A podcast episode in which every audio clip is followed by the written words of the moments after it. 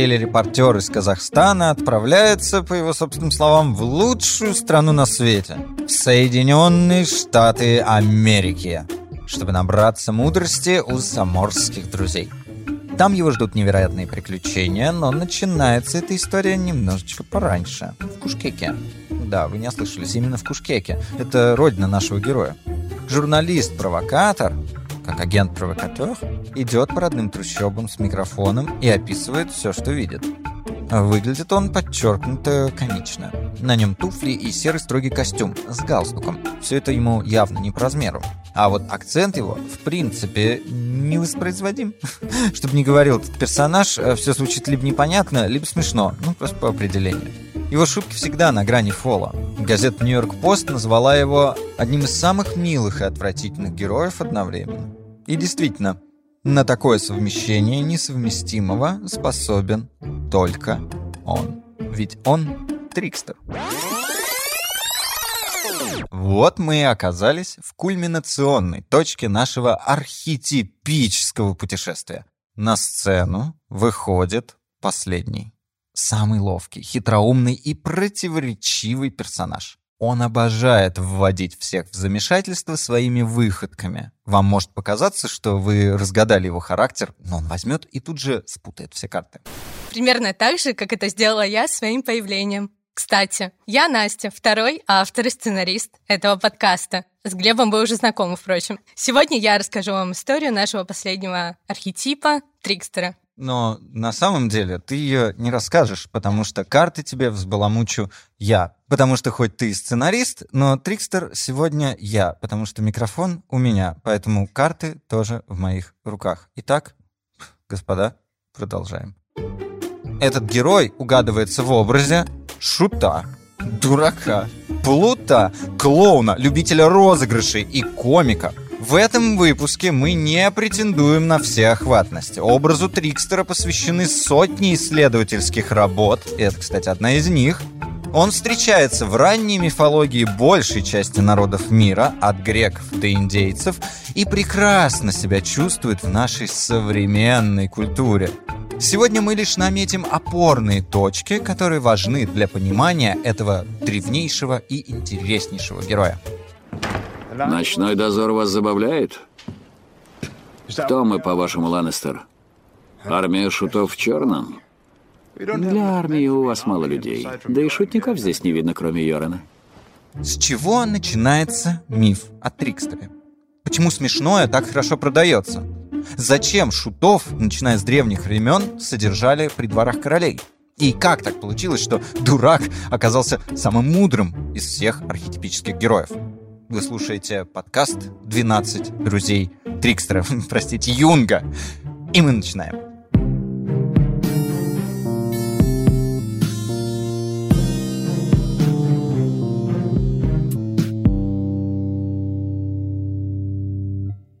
Трикстер — это обманщик, лавкач. Его название, возможно, произошло от латинского «трикари», то есть хитрый, склонный к уловкам, неуловимый, быстро исчезающий. Объяснить, кто такой трикстер, легче всего на примере. Давайте на минуту перенесемся в эпоху Ренессанса, в Венецию XVI века, и попадем прямиком на центральную площадь. Бух! Перед нами некое уличное представление. Актеры одеты в яркие костюмы, а на их лицах маски. Сегодня это действие мы бы назвали комедией дель арте или комедией масок. Она, к слову, прародительница современного профессионального театра. В постановке, которую мы имеем счастье сейчас наблюдать, играет венецианский купец, болонский юрист, пара влюбленных, ну и другие персонажи. Но на их фоне сразу выделяется лишь один герой. Веселый слуга знатного господина в ободранном костюме с яркими заплатками, кое-как сшитыми друг с другом. Это Орликин. Абсолютно несносный персонаж. Он задирает всех вокруг и смешит собравшуюся на площади публику. Орликина выносят на импровизированную сцену как статую, и тут он начинает свое трюкачество корчит рожи за спинами других героев, а как только они поворачиваются, тут же застывает, как будто ничего и не было. Задирает другого героя, серьезного военного. То выбит стул из-под него, то потянет за плащ так, что тот упадет, то опустошит его бокал с вином через соломинку, не дав ему допить свой напиток.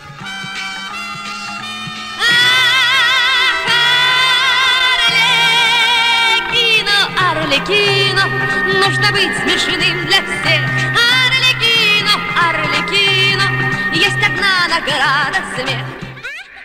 В ранних комедиях Дель Арте Орликин – простак. Эдакий Иванушка-дурачок. Мы с этим образом, как вы помните, познакомились еще в первом эпизоде и не раз вспоминали о нем потом. Но уже в нем прослеживаются отличительные черты архетипического трикстера. Орликин спонтанный, непредсказуемый. Он сеет хаос и своими выходками переворачивает все вверх дном, подрывает правила. Трикстер — это та самая неожиданность, случайность, которая всегда не кстати и которая всегда держит героев в напряжении готовности к ответному действию. Конечно, образ шута со временем будет трансформироваться и усложняться. Уже в 17 веке знаменитый итальянский актер Бьянкалелли, современник Мольера, кстати, сделает из глуповатого и простодушного Орликина хитреца, который способен предать и подставить другого ради своей выгоды. И даже способен искренне плакать, но только если того потребует ситуация. Потом этот образ продолжит эволюционировать, и мы получим в начале грустного шута Пьеро, а много лет спустя настоящего трагического изгоя Джокера, гениально сыгранного Хакином Фениксом в одноименной картине Тодда Филлипса. Всю жизнь я не знал, существую ли я. Существую. И люди начинают замечать меня.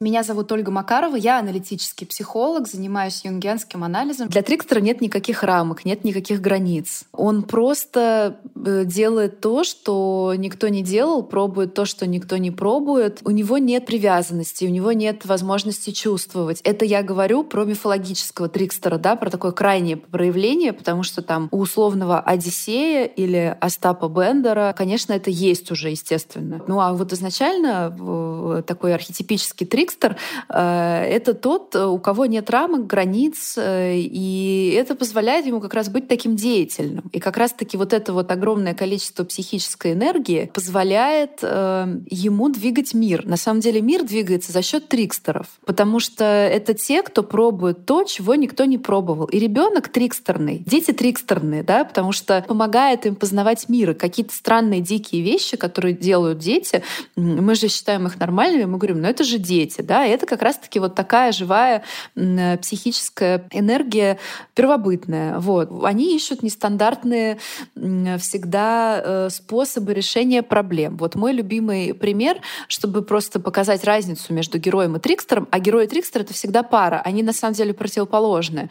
Это пример э, Персея и Медузы Гаргоны. Он придумал начистить щит свой до блеска и смотрел в него, когда сражался с Медузой Гаргоной. Напомню, что проблема в том, чтобы ее победить, э, была такая. Медуза Гаргона превращала всех, кто смотрел на нее э, прямо ей в глаза, э, в камень. И все. И э, это ситуация, когда герой бесполезен. Герой приходит с мечом драться с этой медузой. Он достает меч, смотрит на нее и говорит, я сейчас тебя убью. Она говорит, да, хорошо, подожди секундочку. И он превращается в камень. И все, ничего сделать нельзя. И э, Персе — это трикстер. И это хороший пример, как это работает.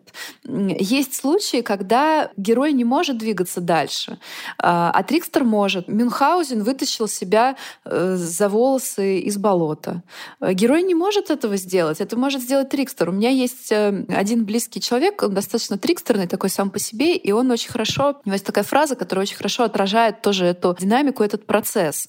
Э, когда он предлагает э, какое-то странное решение, нестандартное, ему говорят, слушай, ну ты что, так нельзя делать. Он отвечает, почему нельзя? Можно. Ну, то есть, и это вот, это вот Мюнхгаузен, да, ну, ну, ну нельзя себя вытащить за волосы из болота, это невозможно. Он говорит, почему нельзя? Можно можно. И это Трикстер, да. Трикстер хороший предприниматель, хороший визионер.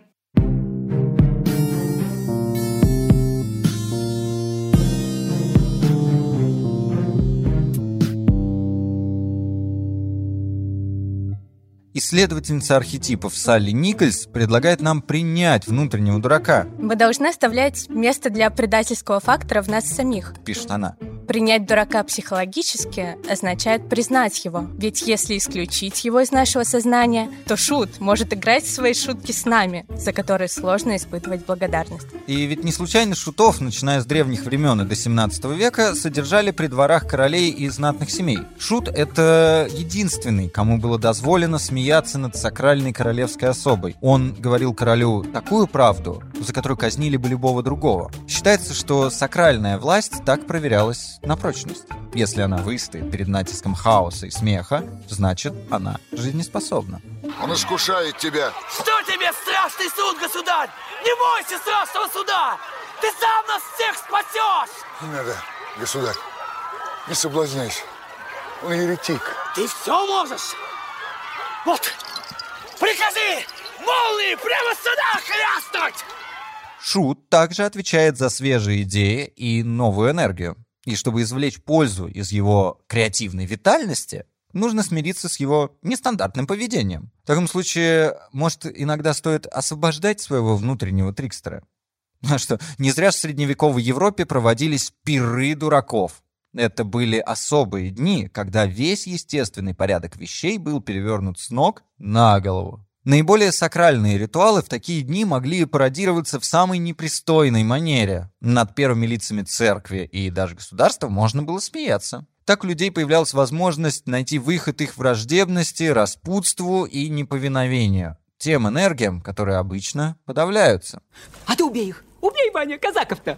Чего они тебе, воры, казаки? Ты же сына своего не пожалел, убил! А этих-то? Ну ты говори, да не завирайся, дурак!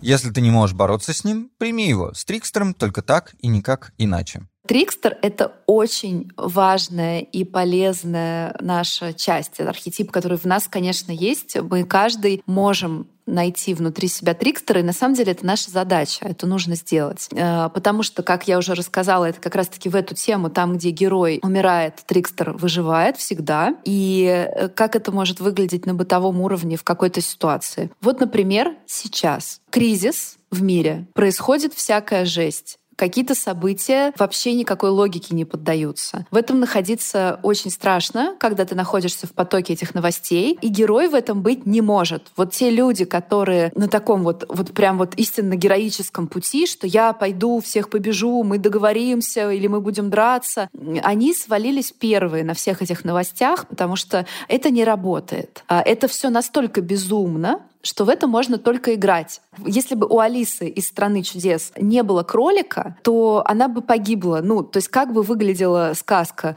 То есть это была бы не сказка, это была история про то, как девочка шла, упала в яму и убилась. Ну, скорее всего, понимаете? И только там, где появляется этот кролик, э, появляется «Страна чудес» и появляется игра. И вот с этим уже можно как-то обходиться. Это первый момент. Второй момент. Трикстер — это развитие. Там, где появляется трикстер, мы развиваемся. Потому что вот это любопытство, Э, жизненная энергия нам э, нужны для того, чтобы продвигаться. Где трикстер, там выход из депрессии. Если человек находится в депрессии и э, в какой-то момент активизируются, актуализируются вот эти всякие трикстерные штучки, ну, мне очень сложно это описать как-то в двух словах, знаете, для подкаста, ну, просто, ну, просто это в работе часто бывает, в кабинете это ощущается. Есть там свои приметы, когда мы понимаем, что вот у нас, значит, появился трикстер, там, вплоть до ощущений в контрпереносе переносе.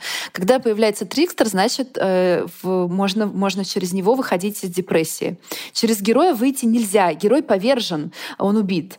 А, и еще очень важная штука, что там, где трикстер, там индивидуация, там выход из кризиса среднего возраста, потому что кризис среднего возраста — это время, когда героическое эго должно умереть. Потому что, ну, вот опять же, с принципами первой половины жизни условно двигаться нельзя дальше. Дальше надо включать какие-то другие там психические энергии.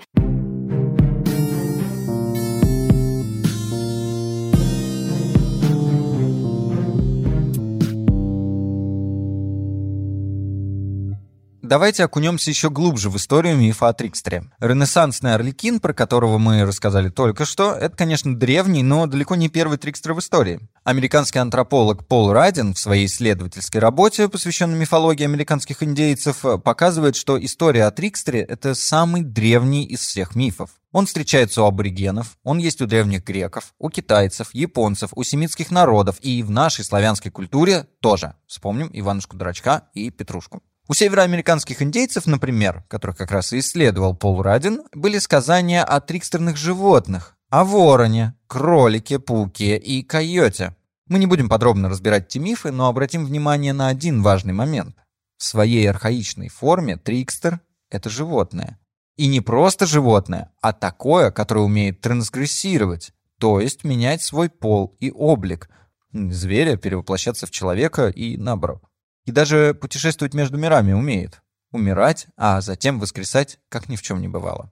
Здравствуйте, меня зовут Никита Добряков, я исследователь культуры, историк философии и в первую очередь э, занимаюсь проблемой восприятия произведений искусства. Понимаете, Шут — это такой персонаж, который одновременно содержит в себе сразу несколько прямо противоположных характеристик. Отсюда, собственно говоря, вот это ощущение амбивалентности данного типажа. Потому что шут или трикстер одновременно может быть и глупым, и мудрым, и веселым, и грустным.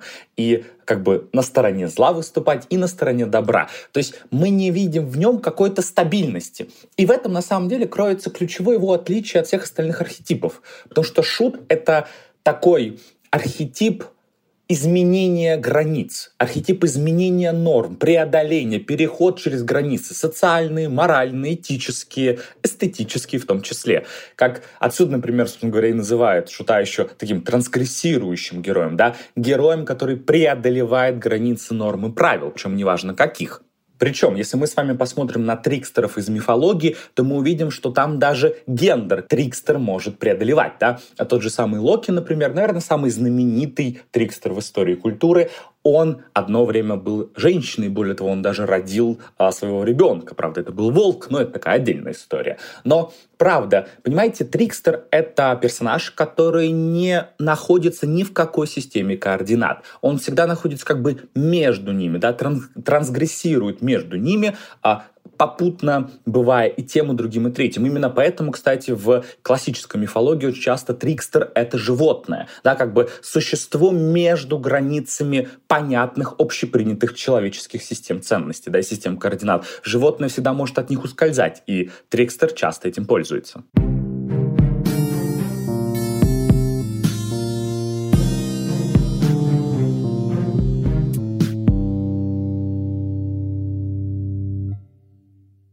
Пример из русской классической литературы – это свита Воланда из «Мастера и Маргариты». Советские трикстеры, как пишут о них исследователи. Давайте вспомним, как выглядят приятели станы.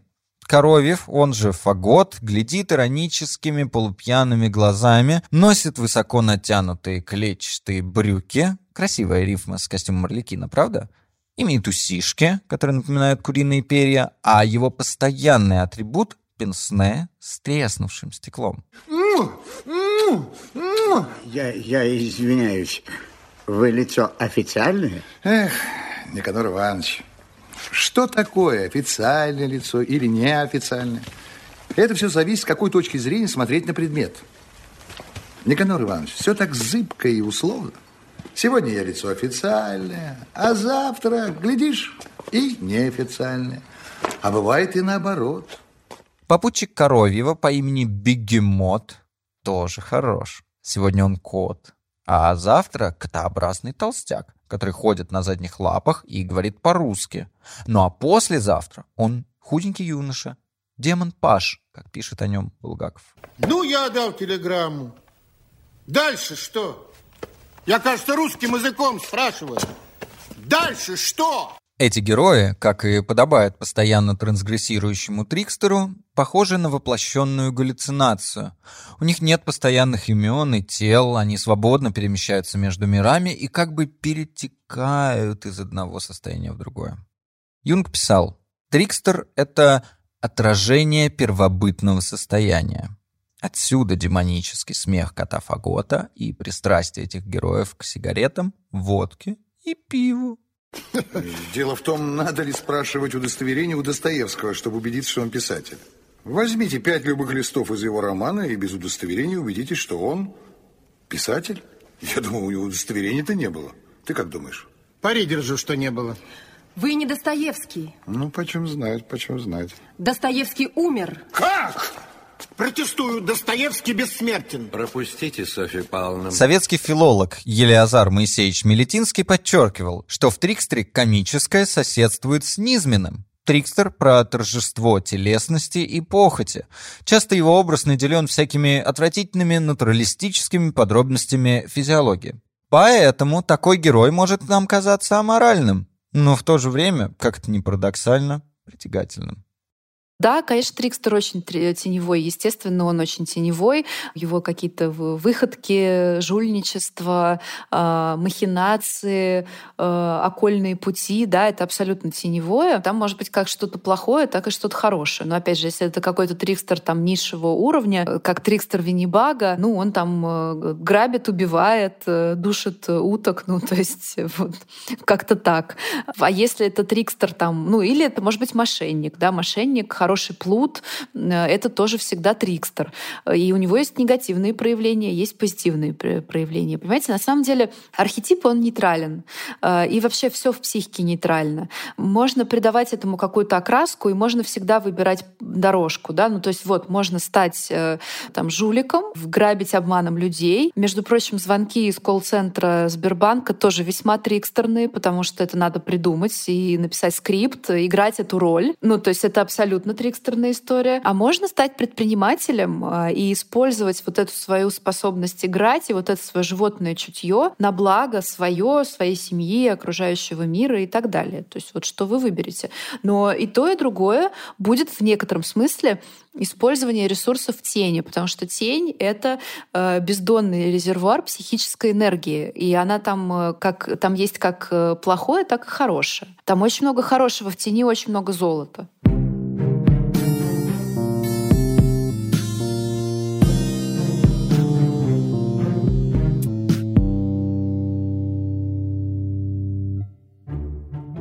каждого архетипа, как мы помним, есть тень. Но Шут и тут превзошел все остальные архетипы. Трикстер и есть само воплощение тени. Об этом говорил еще Юнг, называя Трикстера, цитата, «коллективным теневым образом». Не зря же шуты так любят наряжаться в цвета Люцифера – черный, красный и желтый. Смотрите, как мы с вами уже сказали, любой шут — это такой подрыватель системы ценностей, да. Соответственно, шут всегда находится в какой-то уже сформулированной картине мира, да. Обычно ее формулирует либо мудрец, либо главный герой, да. Ну, в христианстве, понятное дело, это та самая картина мира, которая существует в рамках христианских ценностей и морали, да. И, соответственно, шут который всегда находится как бы в противовес общепринятой картине мира, он ее подрывает постоянно, да, соответственно, он должен принадлежать качественно, сущностно другим силам. Отсюда, например, в христианстве, да, все это трикстерное начинает приобретать образ дьявольского, образ бесовского такого, да, потому что для христианской картины мира именно дьявольские силы противостоят силам божественного. Ну а раз уж мы с вами заговорили о христианском понимании трикстера, то, наверное, первый здесь возникает образ Мефистофеля, да, хотя возьмем мы его, конечно, из более такого позднего и ближнего к нам произведения, как Фауст Гёте. Помните, что делал Мефистофель? Он, во-первых, показывает все черты классического трикстера. Он, во-первых, сам не является как бы родоначальником своего проекта по соблазнению Фауста, да, он просит разрешения у Бога, и Бог ему это разрешение дает, да, проверить веру Фауста на прочность. А дальше начинается, собственно говоря, сама первая часть Фауста, в которой мы видим, что Фауст пытается по сути, получить безграничную силу познания, да, чтобы размножить свои знания, чтобы достичь сути вещей. Мефистофель ему это предлагает. Но обратите внимание, на самом деле наиболее этически спорные поступки совершает не столько, Фауст совершает не столько с подачки Мефистофеля, сколько скорее сам.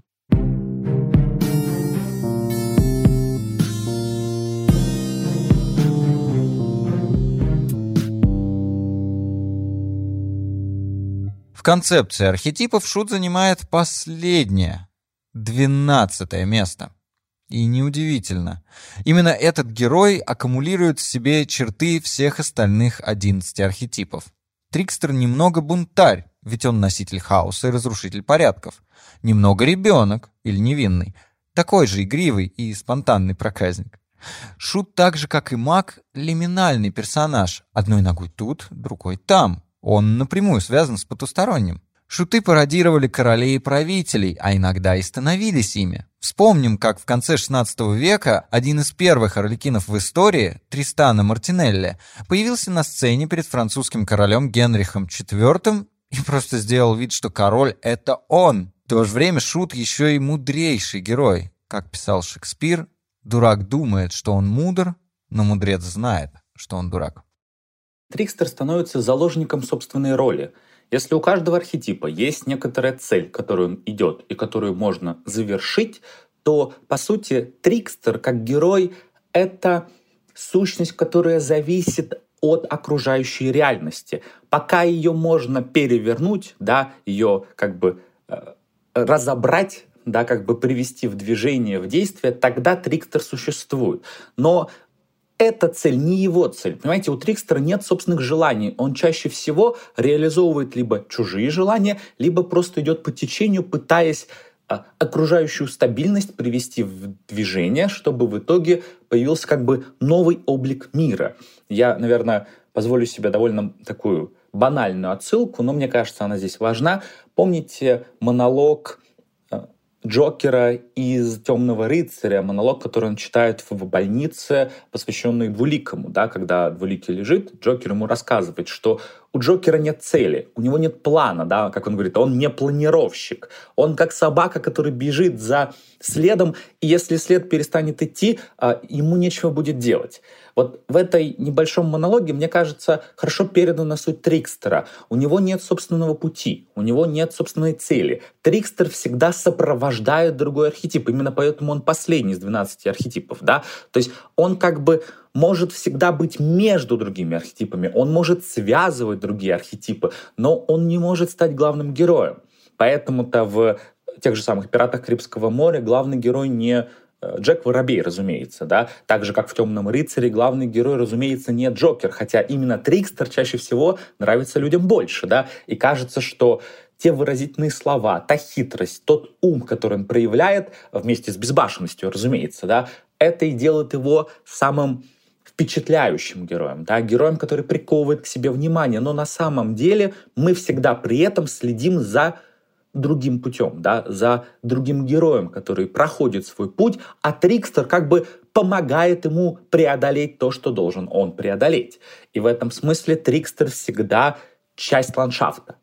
Он всегда помогает кому-то другому. И в этом смысле конец пути Трикстера — это когда тот герой, с которым он был, когда тот герой пройдет путь, когда мир, который Трикстер привел в движение, когда мир преобразуется в какую-то новую стабильность. И как только стабильность обратно вернется, Трикстер либо исчезает, уходит, умирает, по-разному бывает, либо Трикстер находит новый способ привести ее в движение. Да? Но он не про... у него нет какого-то такого логичного завершения, логичной точки в развитии. Да? Трикстер живет, пока живет тот дисбаланс, пока живет то, тот хаос, который он создает, который он привносит в путь настоящего главного героя.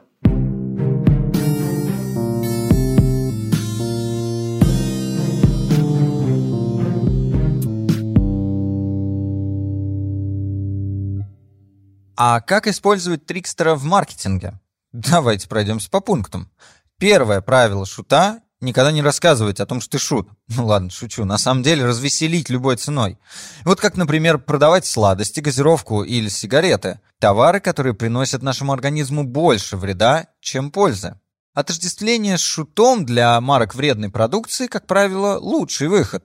Бренды типа M&M's, Pringles и Skittles как бы говорят своим покупателям «Не будьте такими скучными и занудными». Посмотрите на свое питание и здоровье немножечко попроще, ну и повеселитесь уже наконец. Ты какой-то странный. Что с тобой, Билли? Мне сказали, что у меня Skittles трянка. А она заразная? Не, не думаю. Заразись радугой! Поделись радугой! Всем привет, меня зовут Фархат, я директор по стратегии брендингового агентства Depot. Ну что, я уже лет 15, э, даже больше занимаюсь э, бренд-стратегией. Это то, что я люблю, то, чем я живу, в принципе. Довольно нередко встречается в fashion-индустрии, я бы сказал, да, потому что иногда, ну, чаще всего, точнее, fashion-бренды стараются попасть э, в архетип самого человека, то есть соответствовать его жизненным каким-то ценностным ориентирам. А, и там очень много, ну, не секрет, да, что нас окружают э, большое количество веселых людей. Соответственно, есть э, такие бренды. В косметике нередко встречается. Возьмем тот же, я, я считаю, иконический, наверное, кейс Old Spice. Да, вот Old Spice, Axe. Э, два э, таких ярких э, трикстера в мире косметики, потому что в большинстве своем косметика строилась на архетипах заботливого. И вот в, как бы в пику им да, э, есть такие два знаменитых трикстера. Мы знаем э, примеры из э, даже консервативных сфер, банки или страхование. В страховании, ну, тоже мой любимый пример, это скорее есть такой бренд э, Гейко. Гейко, у которого э, знаменитый персонаж такой, ящерица, который знаменитый шутник Балагур. Ну и, разумеется, э, автомобили. Автомобили представлены во всех э, архетипах, и среди них в том числе встречаются трикстеры, это мини-купер как минимум. Если сравнить э, с выходом других архетипов, допустим, заботливый или, допустим, мудрец, или, скажем так, э, из наиболее безопасных, да, там, любовник, герой. Э, вот по сравнению с этими архетипами, которые такие, они спокойные, они нравятся людям, да, но бренды, которые выходят с рекламой, если сравнить их с бунтарем или э, трикстером, то вот скорость запоминания, скажем так, да, или скорость, э, как это, consideration, то есть нужен ли мне этот бренд или заметил ли я его, то вот эта скорость, безусловно, у архетипа Трикстера, она гораздо выше. Благодаря юмору запоминается и быстрее, и легче, и, скажем так, э, количество контактов увеличивается. То есть у тебя э, вероятность того, что реклама понравится, и человек не захочет ее переключать в следующий раз, гораздо выше, нежели какая-то, знаете, линейная такая безопасная классическая реклама крема, где все безопасненько, мать ухаживает за детьми, светит солнышко и так далее.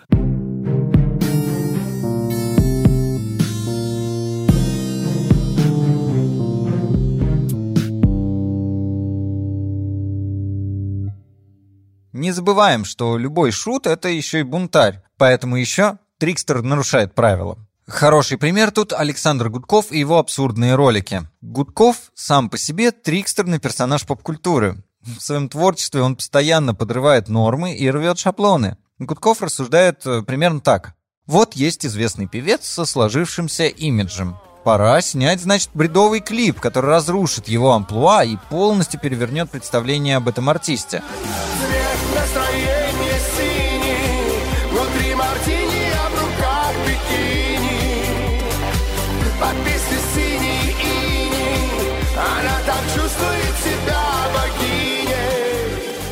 Или неужели кому-то нравится смотреть вот эти все скучные рекламные вставки в YouTube-ролике? Давайте лучше превратим рекламу в комедийный стендап или в самый настоящий цирк. Распорядитель подарков. И сегодня я отвечаю на вопросы своих фанатов. Ну, а? Ну, давай. Давай ты, Сельчак. Как дела? Но не стоит забывать и об одной негативной составляющей Трикстера. Помните того самого Орликина из комедии Дель Арте? Так вот, он смешил публику, но бесил всех остальных персонажей постановки. А теперь вспомним, как пародии Гудкова порой раздражают отдельных людей. Ну что ж, отталкивать, вызывать раздражение или даже гнев – это тоже участь Трикстера. Привет всем 12 друзьям Юнга и всем, кто слушает этот замечательный подкаст. Меня зовут Сережа Ильин. А, Сейчас я э, режиссер и сценарист игрового кино, э, а до этого многие годы работал на отечественном телевидении, в его развлекательной части, снимал большие шоу на Ютубе, э, писал юмор, шутки. Об этом сегодня и поговорим. Мы многие годы прожили в глубоком заблуждении, что есть какая-то бабушка из Саратова, которую бесконечно поминают на нашем телевидении, на которую мы якобы все должны ориентироваться. Это действительно не фигура речи. Много раз ты слышишь на своем карьерном пути от продюсеров разных мастей, что как бы вот глубинный народ не поймет. Слишком это тонко, слишком это по-московски, или как это принято еще говорить, юмор Садового кольца. Мне все-таки кажется, что русский народ, не побоюсь такого слова, сейчас особенно ценит, конечно, во-первых, смелость, и эта смелость не только политическая, да, хотя, само собой, в наши времена, безусловно, да, но это еще и просто смелость, дерзость, да, у нас в целом как бы э, дерзким персонажам прощается очень многое ну, дерзким и обнаженным. Мне кажется, что главное, что массовый российский зритель не любит в юморе несправедливости. Смеяться над тем, кто не может дать, дать сдачи, нам практически никогда не смешно. Ну, то есть, э, многие с вами поспорят, скажут, а как же шутки, я не знаю, там, про гастарбайтеров или там про таксистов, но по большому счету все равно, а, мне кажется, больше всего люди ценят ту смелость, которая позволяет ведущему или комику, артисту, а, особенно в глаза, подколоть и подшутить над кем-то, кто стоит выше него, или да, или может ему как-то ответить, дать сдачи, и поэтому, там, не знаю, из того, что приходит в голову, там, опять же, э, в дни своей телевизионной юности я работал на шоу «Голос», и мы все наслаждались этими пикировками э, Нагиева, с э, Александром Борисовичем Градским, э, там, да, уже покойным, а, с Агутиным, да, и уж когда там выходил Львович Эрнст, и даже тут, э, да, там, Нагиев, может быть, иногда, с нашей помощью, иногда, иногда самостоятельно что-то вворачивал, это все равно звучало кайфово, потому что, ну, как бы, вот, вот, вот, вот этот юмор, когда ты не боишься. И мне кажется, что люди это очень ценят, даже не глубоко разбираясь в этом. У каждого ведущего своя история. Если, например, мы говорим говорим про Нагиева, то он сам великолепно шутит, у него есть какие-то свои представления о том, как он должен выглядеть и как он должен одеваться. У всех истории разные, но не будем скрывать от ваших слушателей, что, конечно, за самыми успешными комиками страны э, и ведущими, и стендаперами, конечно, стоят какие-то люди. У Ивана Урганта, и у Дмитрия Нагиева, и у, не знаю, назовите кого-то еще, кто вам нравится. У них у всех есть наушник, и в этот наушник э, им э, иногда просто какие-то вещи, типа сейчас следующий гость э, Сергей Ильин. Ну, вот. А иногда туда говорят шутки, э, потому что две головы работают все лучше, чем одна. Вот и все.